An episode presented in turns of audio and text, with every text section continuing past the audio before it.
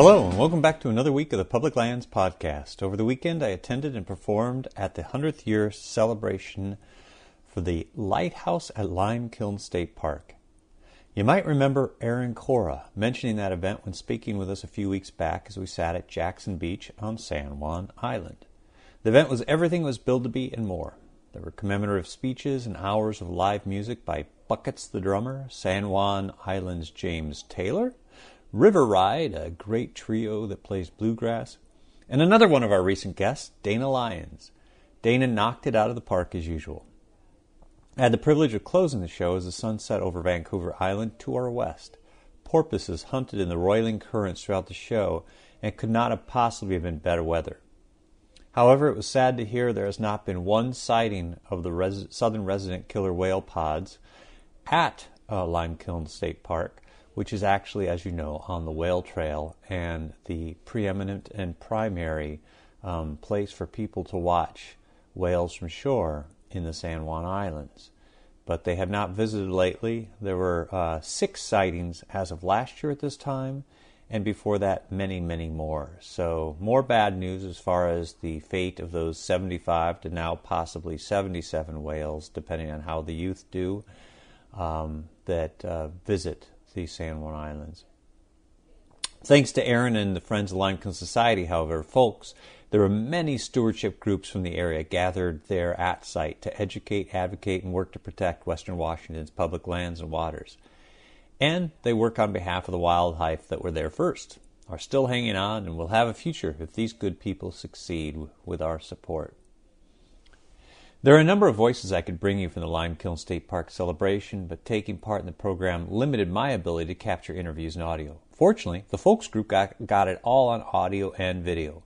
I'll feature some of that work on a future podcast. For example, while running back and forth between the front gate, my car, and the stage area, I kept hearing this incredible voice and performer speaking to passersby at the local about the local orca, the salmon banks of San Juan, their history and future.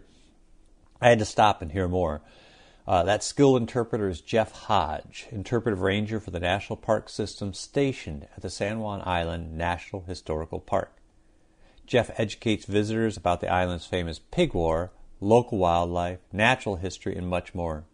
His history of salmon fishing, a story that starts and ends with the orca and highlights First Nations cultural history and technological innovation, and provides a good lesson for what we might think about today as far as preserving the salmon and the orca. It's a must listen. So I'll bring that to you soon. Meanwhile, I'm overdue to do a quick news update, so I'll do that today. But before that, I wanted to mention an excellent project and resource called protectourpublicland.org. It's called protectourpublicland.org. That group is working hard to advocate for public lands, and their website provides useful information concerning public lands and waters in the United States. I recommend that listeners sign their petition, for example, which reads it's called a petition pledge. Millions of Americans visit public lands each year to bike, camp, climb, and explore. We all need places we can go unwind from the stress of everyday life, reconnect with our families, and recharge. Our stunning national parks, national forests, and BLM lands support healthy families, millions of jobs, and a thriving outdoor recreation economy. If state governments seize public lands, we will lose public access, public ownership, and the public process on these distinctly American places. These lands are a shared American inheritance. Let's keep them public. Good words, good petition, recommend signing it. And again, that is at a uh, pub protectourpublicland.org. Excellent website. And you can see there are many partners as well there. As for public land news this week, the biggie this past week was Trump's ongoing effort to defund the Land and Water Conservation Fund, or LWCF. Money that helps state and local governments buy and protect land for parks and wilderness areas. Democrats and a considerable number of Republicans in Congress are fighting Trump's effort to get rid of the LWCF. Ranking Democrat Joe Manchin from West Virginia said the following during a Senate Energy and Natural Resources hearing. Quote, unfortunately, although the LWCF is now permanently authorized, the program does not have any certainty of funding, as evident by pre- evidenced by the President's budget proposal, which essentially zeroed out LWCF appropriations. Quote, permanent funding is the next step Congress must take, said Manchin. Throughout the hearing, there were advocates in shirts that read Save LWCF, and they've been a regular in the last few months at public land hearings in D.C. So thanks to all of you that are showing up to do that, to advocate on our behalf for these public lands. A House committee also advanced a bill last week that would fund the program.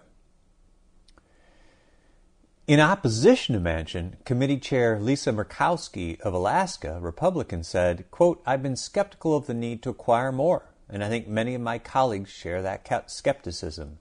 So rather than note that the number of public lands are actually decreasing in the United States, um, and that we only have 14% of our lands protected publicly, um, these folks seem to think that that's too much and that um, the trend has been upward when in fact it's been downward.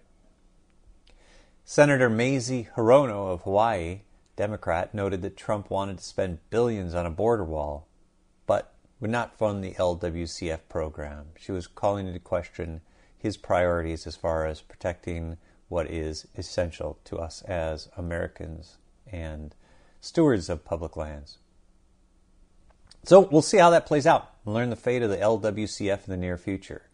Meanwhile, that's it for this week's podcast. A little bit of a news roundup, a break from the recent interviews with stewards and all the good work that's been going on and all that's coming in up. It was a bit shorter than normal, but we have exciting shows lined up for the rest of the summer, from the SeaDoc Society and exchange with friends in Moran State Park to a journey through Big Sky Country. Join us in the coming weeks when we'll hear from more stewards of our public lands. Until next week, I hope you get a chance to enjoy, support, and perhaps steward a park, refuge, or other public place near you.